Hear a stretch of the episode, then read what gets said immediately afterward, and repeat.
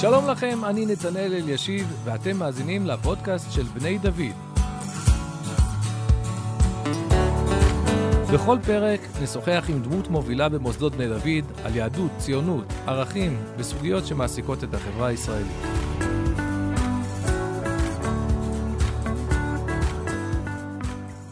שלום לך ידידי הרב אליעזר ברעון, היום אתה עומד בראש המכינה הקדם צבאית שהיא שלוחה של בני דוד במעלה אפרים, בקעת הירדן, מקום שזכיתי לראות אותו מתהווה, כי אני גם נמצא שם אחת לשבוע במשך רוב השנים.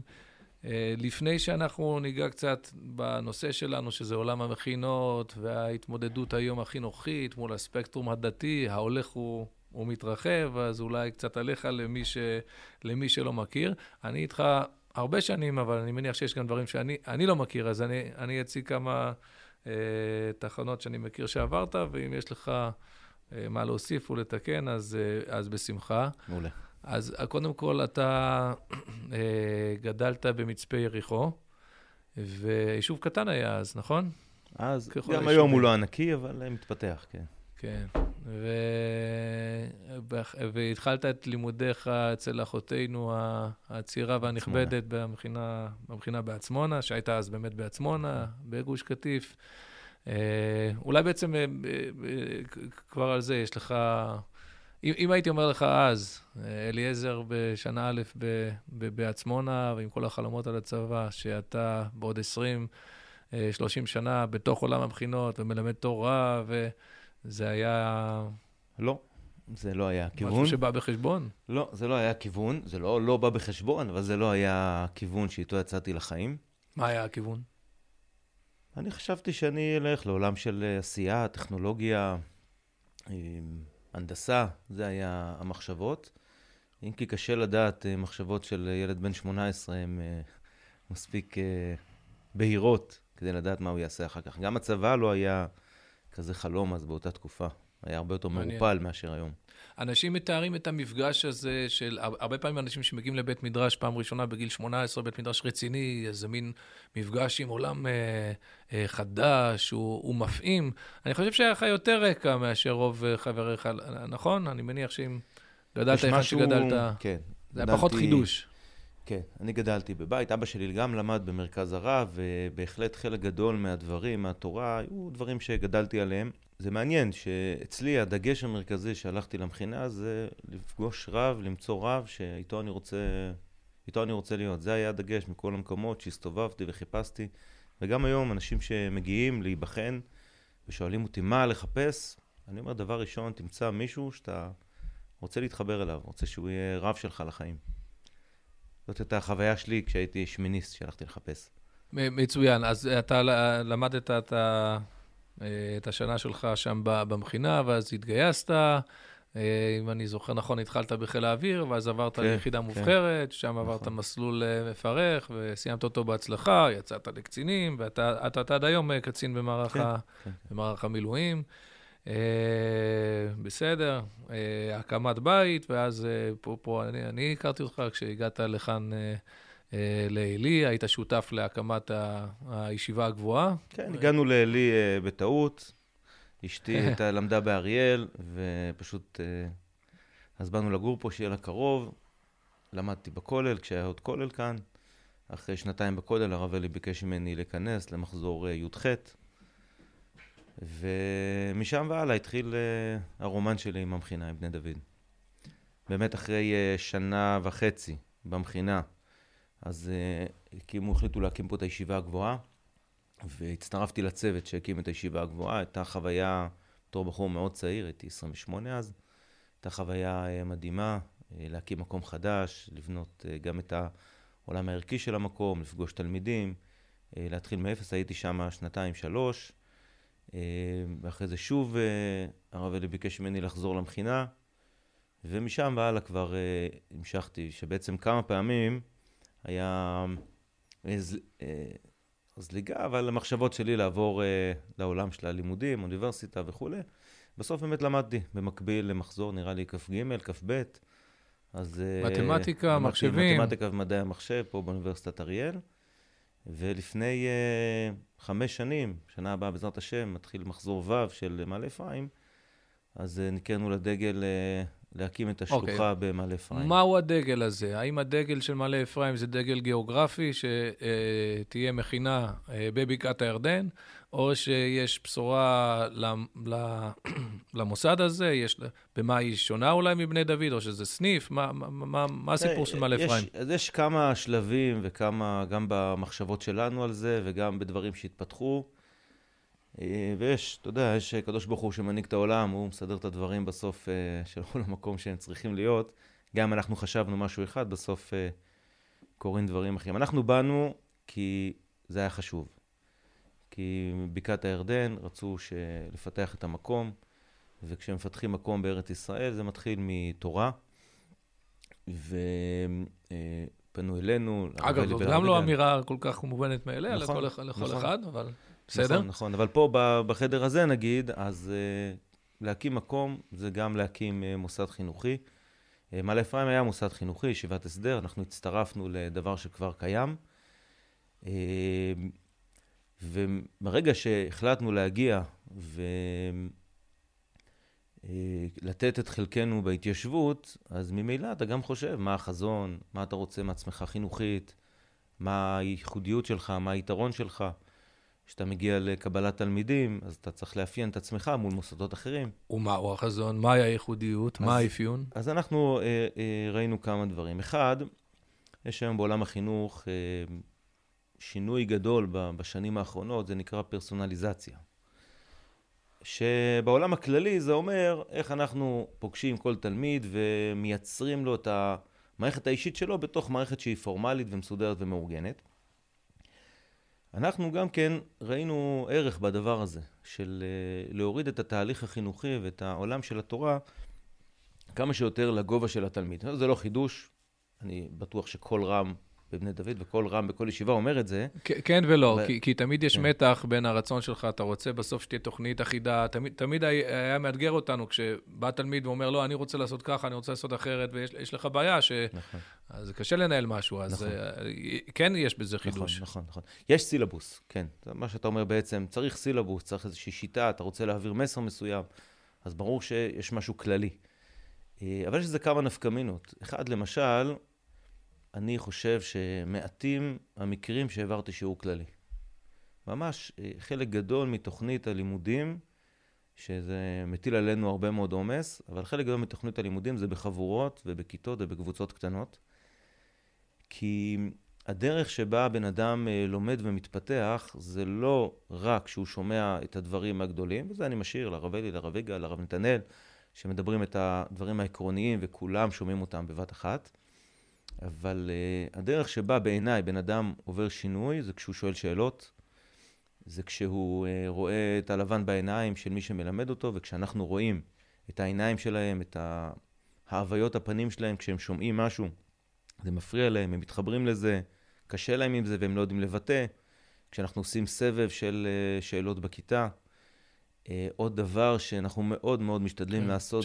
זה בעצם מאפשר לזה להיות דו-סיטרי. נכון. כי החיסרון הגדול, שהוא כללי, יש לו איזושהי עוצמה, אבל זה גם עוצמה משלה, כי אתה מול אנשים והם שותקים, ואני יש לי את הקושי, אלה מעלה אפרים, הכמות קטנה יותר, אבל אם אני נותן שיעור כללי כאן בבני דוד, אני רואה לפעמים מישהו שמצביע, והוא כל כך רוצה לשאול שאלה, אבל אני יודע שבשיעור של 100 איש, אני לא יכול לתת לו לשאול עכשיו את השאלה הזאת, ואני אומר אחר כך, תיגש אליי, לפעמים הוא ניגש, לפעמים הוא לא ניגש, וכשהוא לא ניגש, אני מקווה שזה בגלל שעניתי לו על השאלה תוך כדי, אבל אני יודע שזה לא תמיד. באותו רגע היה רגע של דלת שיכלה להיפתח, ולא פתחנו אותה, ואתה מדבר על בעצם מפגשים קטנים יותר, זה דורש ממך יותר, אבל אתה מנצל את הרגע הזה, הרגע החינוכי. כן, אנחנו גם רואים שזה עובד, נתן זה דוגמה קטנה, אני מעביר שיעור הלכה קצר של 5 דקות בסוף התפילה. עכשיו זה שיעור כזה שהוא ברור שהוא פרונטלי, ואף אחד לא שואל שאלות, לכאורה. והנה כל בוקר אני מסיים את השיעור הזה, וכמה אצבעות מונפות ושואלים שאלות הלכתיות. זה אומר שמשהו במנטליות של אני צריך להבין, אני אשאל שאלה, מה שאני לא יודע אני אשאל, משהו כן עבר וזה מאוד משמח אותי, למרות שלפעמים זו שעה לא כל כך טובה לשאלות, ואתה יודע, בין התפילה לארוחת בוקר זה לא שלכולם יש סבלנות בדבר הזה. נקודה נוספת שקשורה לעניין הזה, זה נושא של עיכול. לרב יש כמה פסקאות על הנושא הזה של עיכול רוחני, כן. שהרבה פעמים אתה שומע דברים, יש לך מחשבות, תובנות על זה, וזה חלף עם הרוח, זה עובר הלאה. וזה כתוב בהרבה ספרים, שאדם צריך, אחרי שהוא לומד משהו, גם בחברותא וגם בשיעור, להקל, לראות מה נכנס, מה נשאר בחוץ, אחרי שבת, אחרי הרצאת חול. אנחנו מאוד משתדלים, היה אירוע, יום אחרי זה, משתדלים לעשות איזשהו תהליך של עיכול בכיתה, בקבוצה, כדי לראות שמה שהתכוונו, מה שתכננו, זה גם מה שעבר לתלמידים. זה גרם לנו להפיק המון המון לקחים על כל מיני אירועים. סתם, עכשיו עברנו את פורים. מה זה שמחת פורים? מה זה מסיבת פורים? מה זה משאיר אצל החבר'ה? ומה אנחנו שנה הבאה עושים? כן. כדי שהתהליך העיכול יהיה מה שתכננו. אתה יודע, הרב צבי יהודה אמר פעם על תלמיד חכם שאני, על מישהו שאני שמח שאני לא יודע מי הוא, את זהותו, אבל הוא אמר, מרוב שהוא לומד, אין לו זמן להיות תלמיד חוכם. זאת אומרת, זה במין משפט חריף, הוא קצת עוקץ, את כל הפסקאות האלה לצורך בעיכול, יש אצל הרב קוק שיש בחינה של שבת, שזה זמן שאתה צריך להקל את הרשמים. אז אתה אומר, זה תהליך חינוכי אולי, שמאפיין את בית המדרש במעלה אפרים, משהו שהוא יותר... אני בטוח, דרך אגב, שזה לכולם. אבל זה מה שאתה, בסדר, כמובן. אז זה בעצם משהו אולי קצת איטי יותר, רגוע יותר, פחות הצהרות גדולות, ויותר עבודה עם הבן אדם, איפה שהוא נמצא, מה שמאפשר לו להיות באמת, לעבור תהליך אמיתי. בסוף זה מה שאנחנו רוצים שתלמידים שלנו, שהם יעברו תהליך. הנושא הוא הם, ולא... נכון. הנאומים החשובים שלנו. נכון. הנקודה השנייה היא שהרב קוק בתחילת אורות התשובה, יש שם איגרת מפורסמת, ששם הוא כותב שמי שרוצה לדבר על תשובה, אבל לא מדבר, לא מכיר דברת קץ המגולה, אז משהו שם לא עובד. אני חושב שהמשפט הזה הוא לא רק על תשובה, הוא על הכל בעצם. כשאתה קורא נתיבות שלום, צריך לקרוא את זה, זה בסדר לקרוא נתיבות שלום, לא נגד. אבל צריך לקרוא את זה מתוך הספקלריה של תקופת הגאולה. כשאתה לומד כתבי חסידות, כשאתה לומד גם הרב סולובייצ'יק, לא שאני עכשיו הופך את כולם לרב קוק, אבל כשאתה מחנך, אתה צריך לחנך באיזושהי רוח. זה מעניין מה שאתה אומר, כי דווקא היום אני מזהה רגרסיה בהרבה מקומות, שאנשים חושבים שהנושא הכללי ושל הגאולה ושל... דיברת הקץ המגולה, כמו שקראת לזה בשמו של הרב קוק, דווקא הרבה אנשים היום מרגישים שזה פחות רלוונטי לחינוך, יש לנו פה כבר מדינה, אולי צריך לעבוד יותר את עבודת הפרט והבניין האישי. ואתה אומר, זה תמיד צריך להיות מחובר גם לסיפור הגדול. לגמרי. כל עבודת הפרט, כל עבודה שהתחלתי בה, עבודת המידות, עבודת השם של כל אחד ואחד, השיחות האישיות, התפילה, כל העבודה הזאתי, היא צריכה להיות בהחלט מתוך הספקלריה שאנחנו בדור של גאולה. ואנחנו בשנות שנים מטורפות בהיסטוריה של עם ישראל, וזה משפיע על כל הדברים שלנו, על כל מה שאנחנו עושים, וכל מה שאנחנו מדברים, על עבודת המידות שלנו, וגם הרצאות חול שאנחנו מביאים. שבוע שעבר הייתה הרצאה של שותף בקרן הון סיכון של הייטק. שאלו אותי, מה הקשר? למה אתה מביא את זה? כן, יש משהו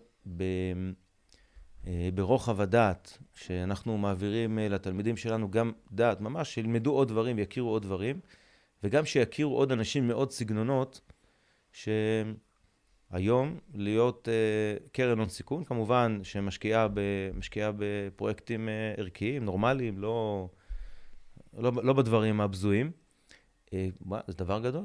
שותף בכלכלה של מדינת ישראל, וגם בסוף, בינינו, זה לא ש100% מהחבר'ה שלנו הולכים להיות או מחנכים, או קצינים בצבא, או רק מי שהוא כאילו בטייטל, הוא הערכי. חקלאים. יש מלא, וחשוב לדעת ולהכיר את זה.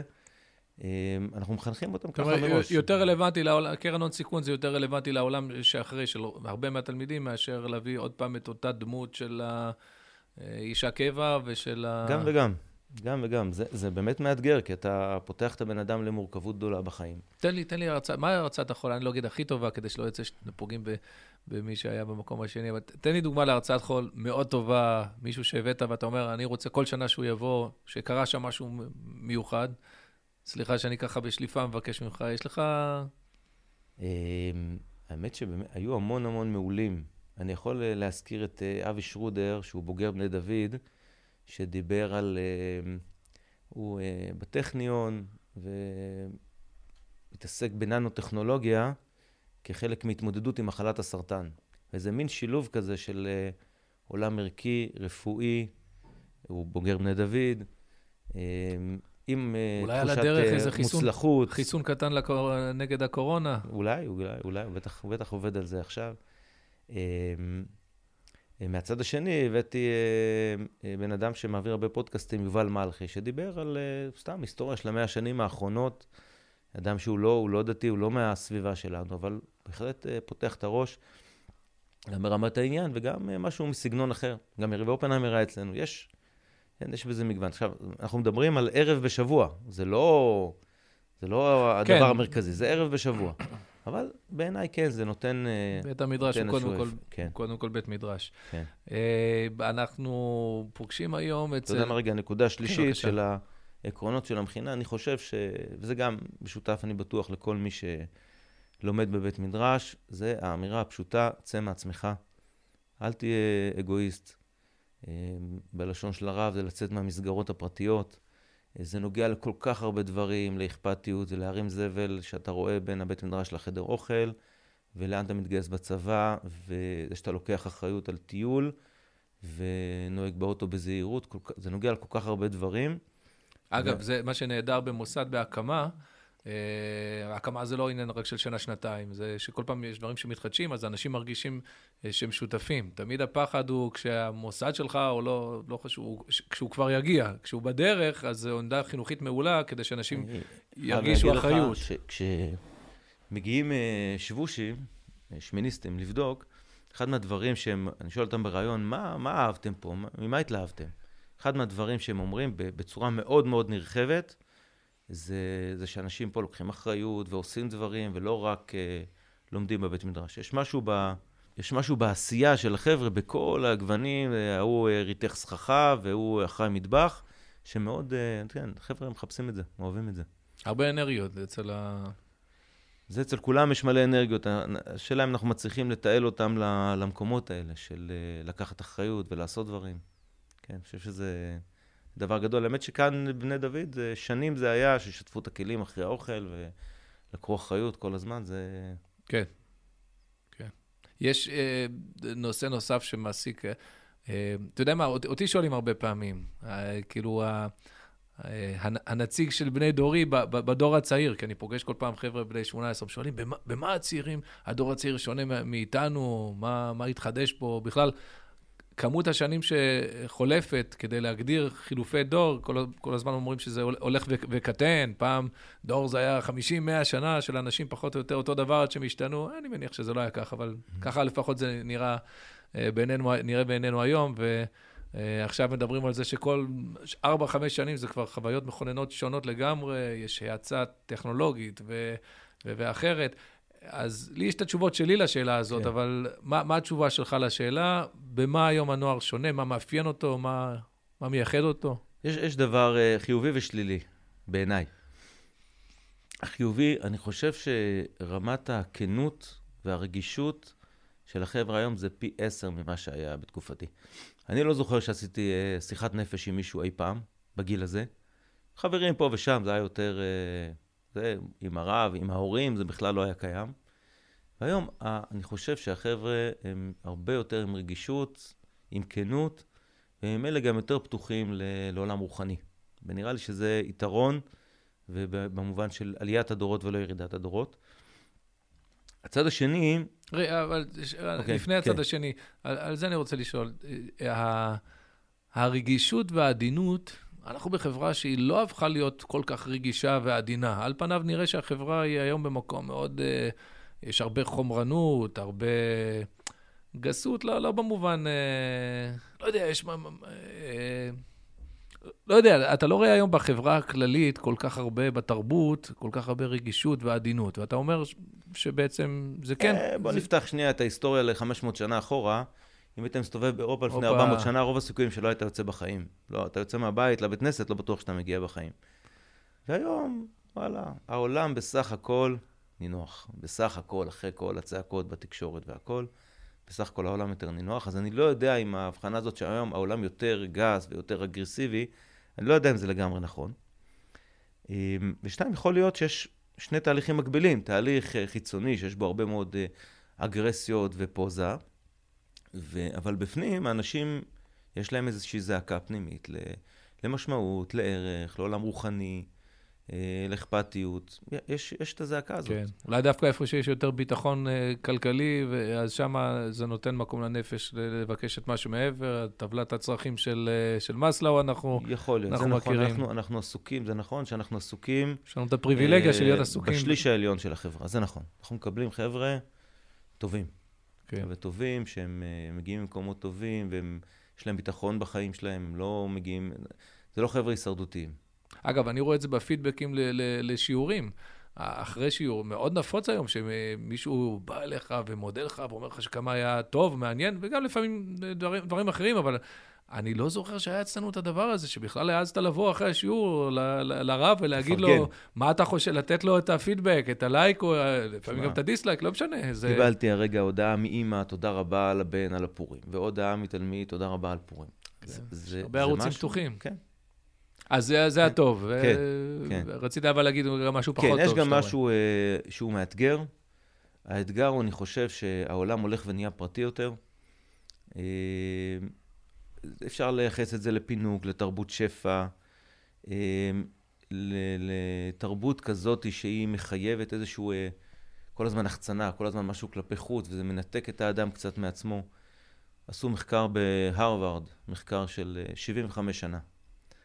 מחקר מעניין. אל תפוס אותי על הרווארד, אולי זה אוניברסיטה אחרת. והם לקחו איזה כמה אלפי תלמידים, סטודנטים, כל מיני סוגים, ושאלו אותם בתחילת חיים, מה הכי חשוב בחיים? יש שם, זה מחקר ארוך עם המון המון דברים, מחקר שעבר 4 מנהלי מחקר, מאוד מאוד מעניין. נשארו היום איזה 90 נחקרים, כי זה כבר מדובר במחקר 75 שנה. אז אחת המסקנות, שבתחילת הדרך שאלו אותם מה חשוב בחיים, אמרו 2 דברים, פרסום וכסף. לקראת הסוף, כששאלו אותם, אז אמרו יחסי אנוש. המערכת יחסים בין האנשים. זאת אומרת, יש פה איזשהו תהליך בחברה, קשרים, אני חושב. קשרים אישיים, המשפחה. כן. אני מרחיב את זה טיפה למעבר, זוגיות, משפחה, הרבה דברים. אני לוקח את זה למקום הזה, שהקושי שהם צריכים כל הזמן לשדר איזשהו משהו, אם זה מצליחנות, אם זה אגרסיביות, אם זה משהו שהחברה משדרת לה, אתם צריכים להיות מפורסמים, אתם צריכים להיות חזקים, אתם צריכים להיות זה. אבל בעצם בפנים יש משהו אחר. ואותו אנחנו צריכים לפתח. לא מטופל ולא מפותח. כן, ואותו צריך לפתח, לטפל, לשים אותו במרכז השיח, להעריך אותו, לכבד אותו, שהוא יהיה הגאווה שלנו.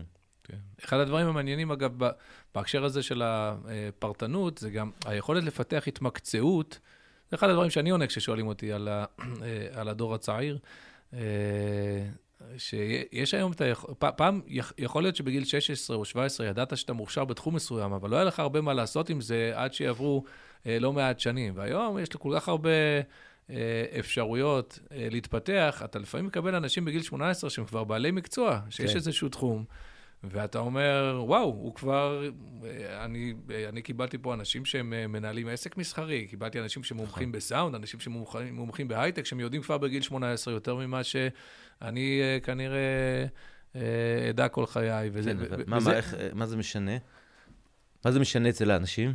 לא, אז תראה, בשאלה העמוקה יותר, החינוכית, זה לא משנה, אני באמת אומר את זה יותר כקוריוז, אני רק אומר, האפשרות להתפתח בתחום מסוים, ולפתח את עצמך, ולבנות את העני שלך, ואת היכולות שלך, יש פשוט היום אפשרויות כמעט לא מוגבלות.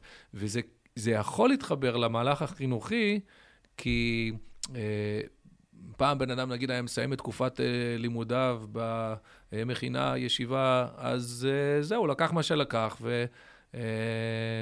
למעט שבת מחזור פעם ב, שגם לזה הוא לא תמיד הצליח להגיע, אז הוא כבר המשיך הלאה. זה שהיום בן אדם יכול, מערכת שלמה, להישאר מחובר בעולם וירטואלי לבית המדרש, יכול להיות בקשר, יש המון דרכים להיות בקשר עם הרם שלו, שזה לא מחייב תמיד את השיחת טלפון, שלא תמיד שניהם יכולים לקיים. הוא יכול לשמוע את ההסקטים האלה. זאת אומרת, אתה יכול להיות בתוך עולם אחר, אבל לבנות את עולמך שימשיך ללוות אותך, ופה זה כבר כן מתחבר למהלך החינוכי. כן, נגיד זה שתי נקודות. נקודה אחת, שאם אדם הוא לא עבר מהפכה אישית אצלו, שהוא שם, נקרא לזה כרגע, את עולם הרוח במרכז האישיות ואת הדברים האחרים בצד, אז כל המערכת הטכנולוגית וכל הליווי והכל זה יהיה על הקרח. זה ברור. לא יעזור שום דבר. זה ברור. הנקודה השנייה, שמי שהוא בשנה וחצי, שנתיים וחצי, כל אחד כמה שהוא לומד, ונפגש עם רב, עם התורה, ועם בית המדרש, בצורה משמעותית, אם הוא לא ימשיך עם זה, אז זה גם יהיה כתוב רק על הקרח.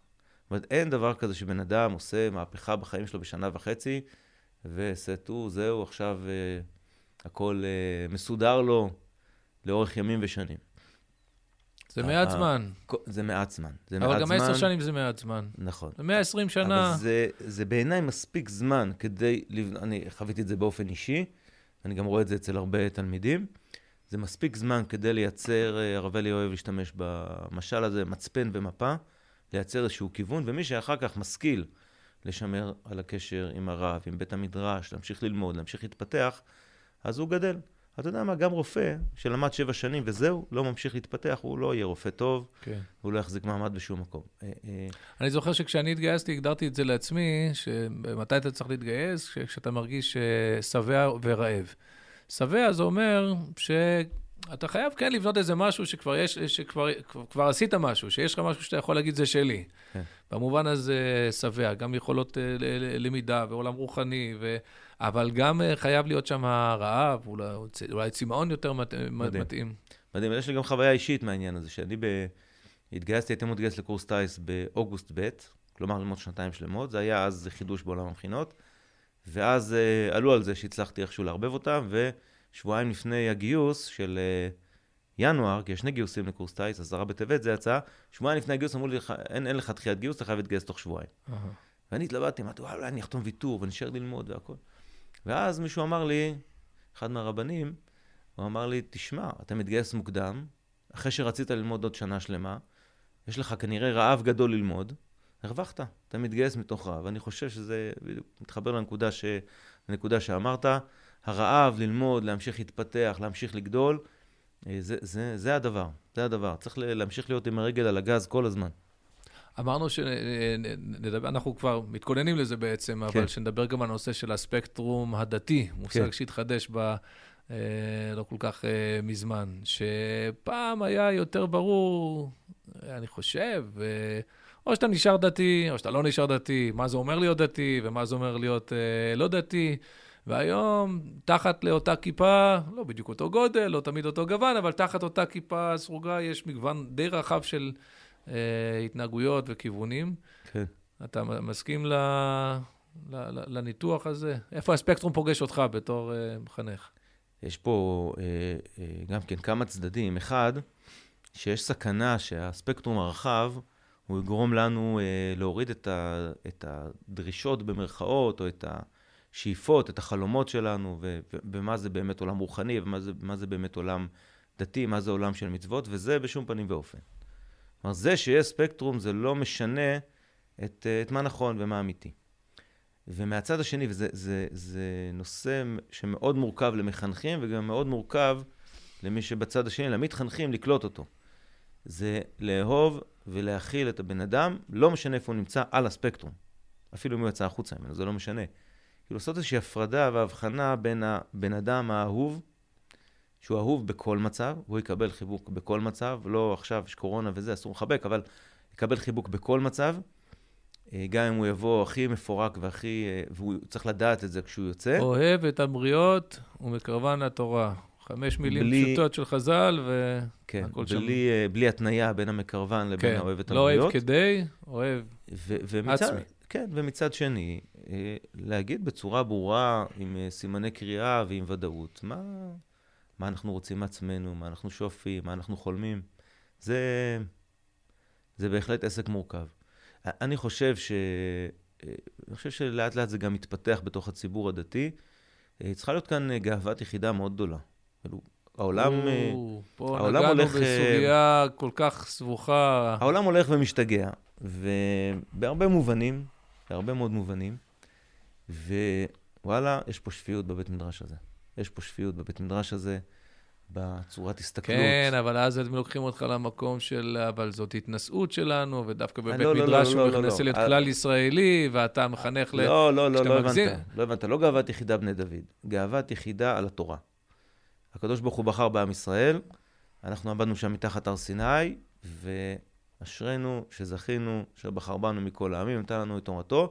זה לא שיר ששרים בערב שבת, או איזושהי אמירה כזאת של וורטים. זה החיים שלנו, אנחנו ברוך השם, מי שזוכה לפגוש את התורה, לבנות משפחה מתוך תורה, לפתח אכפתיות, ענווה, לשאול שאלות, כל העולם של הערכים, דבר מדהים, דבר מדהים. אשרנו שזכינו, שפתחנו, שאנחנו לומדים תורה, גמרא, משנה, אמונה, הרב קוק, זה דברים מדהימים. וכל מי שזוכה להיות שייך לבית מדרש כזה או אחר, בכלל לא משנה איזה. אז הוא צריך לחוש גאוות יחידה, להסתובב זקוף במסדרונות האוניברסיטה, ולא להוריד את הראש, ולא ללכת בלי כיפה, כמו שיש מנהגים כאלה, גם באוניברסיטאות וגם בצבא לפעמים. תשמח, תהיה גאה במי שאתה ומה שאתה, זה כבוד גדול. לא במובן הנמוך של הכבוד, במובן האמיתי של הכבוד. אז אם נסכם את מה שאתה אומר בזה, אתה אומר הספקטרום רחב, צריכה להיות אהבה ללא תנאי, קבלה במובן שקבלה כאדם, לצד זה אנחנו רוצים גם להציב דגל, כיוון, קריאת כיוון, וגם לעורר אצלו את ההזדהות, את הגאווה, את הסיפוק, על זה שהוא שייך לכיוון הזה. אם גם נשכיל לפתח מערכות תרבותיות, שיתנו מענה לשפע הזה שקיים בחוץ, אז אני חושב שהפודקאסטים האלה זה אולי חלק מהעניין הזה. לפתח תרבות כזאת, שאומרים, הנה, זה התרבות שלי. זה החבר'ה שאני יושב איתם במוצאי שבת, וזה לא פחות ולא פחות מיוחד וכיף מכל דבר אחר שאני עושה. אני חושב שזה חשוב מאוד בעניין הזה, להדגיש שזה בסוף בחירה שלהם. זאת אומרת, זו שאלה גדולה בחינוך, האם אתה אומר, לי, המחנך, לי יש את האמת, ובוא אני אסביר לך, או שאתה אומר, תראה, אתה באת לפה, כי כנראה שמשהו פה דיבר אליך, הרגשת שזה נוגע לך בנקודה של הזהות. אז אני פה כדי לעזור לך עם הבחירה שלך. זה משפט שאני אומר אותו הרבה, שאנחנו שמים את המים בשוקת. אנחנו לא יכולים להכריח את הסוסים לשתות. אבל המים צריכים להיות בשוקת, והסוסים צריכים לדעת שרוצים שהם ישתו, אבל הם צריכים לשתות בעצמם. ומי שלא בא... ובניגוד לסוס, הוא בחר להיות סוס במקרה הזה. נכון, זה נקודה מאוד מאוד חשובה. צריך להודות שנערים צעירים, הם לפעמים חושבים בשחור לבן, והם לא תמיד מבינים את זה. וזה משהו שצריך לדברר אותו. הוא צריך כל הזמן לדבר על זה. תשמעו, אני אומר לכם את השיעור, זה מה שאני חושב, חשוב לי שאתם תביאו דעתכם. תשאלו, תבדקו איפה אתם ביחס למה שנאמר כאן. זה אפרופו מה שפתחנו בו בתהליכי העיכול והשינוי. אי אפשר לשנות אף אחד. האדם הוא חייב להשתנות ולצמוח מעצמו. אני יכול להאמין בו שהוא יכול להשתנות. אני יכול להעביר לו את הרעיון הזה שאני מאמין בו שהוא יכול להשתנות. ושיש פה מסלול. זה הסיפור היפה החסידי על הרבי שאומר שהתפקיד שלי זה להיות פנסאי, אני לא יודע אפילו איך מבטאים את זה. זה שמדליק את האור. כן. אבל אולי ככה לקראת סיום השיחה ננסה ללכת לעוד מעגל פעילות שלך. אתה בסוף ראש מכינה. אתה יושב בפורומים של ראשי מכינות. מה אתה יכול לספר לנו על עולם המכינות הקדם צבאיות בכלל, הכלליות והדתיות? אז זה כמה חוויות. זה נושא שבחברה הישראלית רק למדו בשנים האחרונות להכיר, להעריך. דווקא בדרך הפחות נעימה. לא, אתה מדבר אולי על אסון צפית. כן, אבל חוץ מזה, אני חושב שכן יש היום הרבה הערכה, יודעים שזה... אז אני אגיד כמה נקודות. אחת, שבוע שעבר היה אירוע מאוד מרגש של מכינות תורניות, ש400 אנשים סיימו מסכת מגילה ביחד, היה שם הרב הראשי, שר החינוך, הרב שמואל אליהו, זה היה אירוע מאוד מאוד מרומם, ששם, אני חושב, את עולם המכינות לא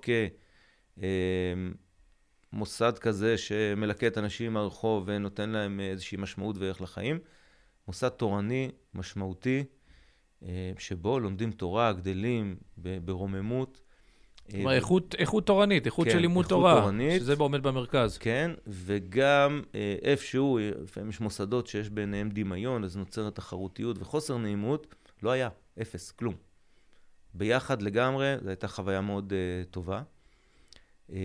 נקודה שנייה, יש משהו בעולם המכינות הכללי, שכולל גם את המכינות הלא דתיות, הכלליות, שיש שם במה לא תמיד, אם נוצלת למקומות הנכונים, יש שם כמה מתלהמים וצעקנים, אבל בסך הכל יש שם במה לשיח אמיתי, מכבד ואוהב, בין מגזרים שונים בחברה הישראלית, שלדעתי מעט מאוד מקומות זה קיים.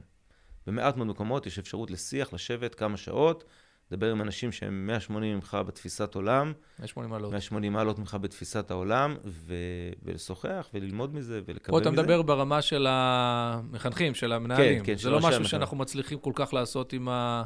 אבל אני יכול רק... גם לא כך מנסים, בעיניי, גם אין לי יותר מדי עניין לנסות. אני חושב שזה גיל... אתה יודע מה, זו סוגיה, האם זה גיל צעיר מדי או שנכון לחבר, אבל עדיין זה עובר אליהם דרכך, כי ברגע שאתה בתקשורת עם האחרים אתה לא נשאר בדיוק אותו דבר, אתה בעצם יש בתוך ליבך ומוכחה, יש גם את הדמות הזאת ואת התביעה שלו ואת מה שמפריע לו אולי אצלך, זה עוזר לך להתכוונן יותר, ואת הכוונון הזה אז הוא עובר, אני מניח. כן. ואני מניח גם שאתה משתף לפעמים בסיפורים, אני חושב שזה חשוב שהתלמידים ידעו שראש הישיבה המכינה שלהם, שהוא כן נפגש, שהוא כן מדבר, זו דוגמה טובה בשבילם. נכון, נכון. היה לנו מפגש של בית מדרש לראשי מכינות, וביקשו ממני להביא טקסט למשל, להביא טקסט שהוא בעיניי חשוב, ובחרתי להביא... פסקה מניה שמדברת על אופטימיות. נקרא, אורח טוב ואורח רע, למי שמכיר. זה סיפור יפה, שבעיניי, זה כאילו נקודה מאוד מאוד אוניברסלית, שאדם צריך להיות אופטימי, ושיש... כן, אורח טוב, הגמרא אומרת, שאורח טוב, מה הוא אומר? כמה טרחות טרח בעל הבית, לא טרח אלא בשבילי, ולעומת זאת האורח הרע. הוא אומר, הוא גם ככה הכין ארוחה, אני ככה על הדרך. הכל הוא עשה בשביל המשפחה, ואני רק נספח פה, נכון. זה עניין של פרספקטיבה, איך אתה מסתכל על החיים, על העולם. והתפתח דיון מעניין בדבר הזה. כי הטענה שלי הייתה שההסתכלות החיובית היא חלק בלתי נפרד מעולם האמונה, והיה שם דעות אחרות. וזה נושא מאוד אוניברסלי, שמאוד משותף לכולם, כי אופטימיות ופסימיות זה לא עניין רק של בית מדרש. וזה מעניין, גם אתה, אני לא, בהתחלה לא תכננתי להביא את הפסקה הזאת, תכננתי להביא דברים אחרים לגמרי, שהם יותר קשורים לדברים שדיברנו קודם, תורת הרב וזה, ובסוף הלכתי על העולם הזה של אופטימיות שהוא, וגם הנקודה כזאת שיכולה בהחלט לאחד ולחבר בין כולם, יש דעות שונות, אבל זה דעות שונות שהן בסוף, מה שיצא מהדיון הזה, כולם רוצים עולם יותר טוב. כל אחד עושה את זה מהסיבות שלו, מהכיוונים שלו, וזה נקודה... בוא נגיד, יש תקווה, כי השיח הוא לא תמיד פשוט. לפעמים כשיש ככה התפרצויות ואמירות שהן מקוממות, יש המון מתח היום בחברה, יש מתח פוליטי והוא קשור לערכים, והוא קשור... מאוד. יש המון חוסר תקשורת ושפה משותפת. אז אני לא יודע אם זה הבשורה שתביא גאולה, אני חושב שזה נקודה של אור גם בחיי המכינות וגם בחברה הישראלית, ומי ש... אני שומע את זה, והוא לא קשור לעולם המכינות, מוזמן פעם לבוא ולהסתכל ולשמוע, אני חושב שזה נקודה יפה. זאת אומרת, בן אדם שפוגש את המפעל הזה, הוא בעצמו יצא יותר אופטימי, כי... מקווה שכן, כן. בעזרת השם. באופק, אולי ככה נקודה לסיום, באופק הרחב יותר, אם אנחנו פעם חינכנו אנשים, זה היה מאוד ממוקד בצבא ו... היום המשימות הרבה יותר רחבות. אני צודק שהכיוונון החינוכי הוא יותר רגוע לגבי הצבא בתור, אוקיי, זו תחנה חשובה, משמעותית, אבל בואו נסתכל קדימה. כמה דברים. אחד, באמת, המחשבה, כל ישיבת רמים וכל הכנה לקראת שנה הבאה, לקראת כל הכנה על הזמן הבא, אנחנו שואלים את עצמנו איך מה שאנחנו עושים היום משפיע 10 שנים קדימה. זה לא, כמובן, תעשה מינוס יומרה, בסדר? נוריד, אין יומרנות. אבל בצורת חשיבה, מה אנחנו יכולים לתת היום שיהיה משפיע לאורך חיים. והצבא זה משימה ראשונה, ואחרי זה יש עוד משימות, ואדם צריך להיות אחראי ואכפתי ודיאליסט, ואיש של תורה לאורך כל החיים. נקודה שנייה, במשקלים היום, הדגש שאדם שנמצא במכינה, בבית מדרש, לומד תורה, יצא אדם עם יותר יראת שמיים, עם יותר תורה, אהבת תורה, רב, וכן הלאה. במשקלים, אני חושב שהיום אנחנו מבינים שהמשקלים של, נניח, ללכת להיות קצין בצבא מול, זה לא באמת מול, אבל בדגש החינוכי, האם הדגש המרכזי ללכת להיות קצין בצבא, או לצאת אדם ירא שמיים, אני חושב שבמשקלים, אז משהו קצת השתנה. אני לא חושב שזה מוריד את כמות הקצינים או את כמות האידיאליסטיות. אני חושב שזה אצלנו במחנכים, וגם, אני בטוח שזה עובר גם לתלמידים, זה מקבל מקום הרבה יותר מרכזי בתהליך החינוכי היום. החלום שלי שאני אדבר עליו שנים, ועושה בערך כלום כדי לממש אותו, זה שכשם שיש לנו את בתי המדרש האלו, שמחנכים ברוח הזאת, שאנחנו נצליח לייסד גם קהילות חזקות, כי בסוף אתה פוגש את הבוגרים, והם נורא רוצים, אבל הם נכנסים למרוץ האחברים הזה של החיים. באמת אין כמעט אפשרות להרים ראש, השילוב של מקצוע וגידול משפחה, ועוד עם אנשים שעושים מילואים. אני חושב שמה שיכול להיות הצעד הבא, זה שבאמת ברחבי הארץ תהיינה קהילות של אנשים שלא קהילה מדירה, כולם מוזמנים, אבל שהגרעין של הקהילה זה אנשים שהם גדלו עם הרוח הזאת, כן. ועם האידיאלים האלה, ועם השאיפות האידיאליסטיות האלה, ושזה יהיה מסביב, ושבית הכנסת לא רק יהיה מקום תפילה, אלא מקום של פעילות חברתית ועשייה ושל ערכים. אולי זה צריך להיות הצעד הבא. בכל מקרה... טוב. קשה להגיד שאתה עושה 0 בשביל זה, אתה עושה הרבה בשביל זה, יש עוד מה לעשות. אני מדבר על זה. טוב, בסדר. מדבר, כותב. אנחנו, אין כוחנו אלא בפינו, אבל... מקלדתנו, מיקרופוננו. בכל מקרה, תודה רבה, והשארת אותנו עם טעם לעוד. מקווה שנוכל לפגש שוב בשיחה נוספת. טוב, תודה רבה. תודה רבה. עד כאן הפרק שלנו, תודה שהזנתם להסקט של בני דוד. אתם מוזמנים לשתף את הפרק עם חברים, נשוב ונשתמע בפרק הבא.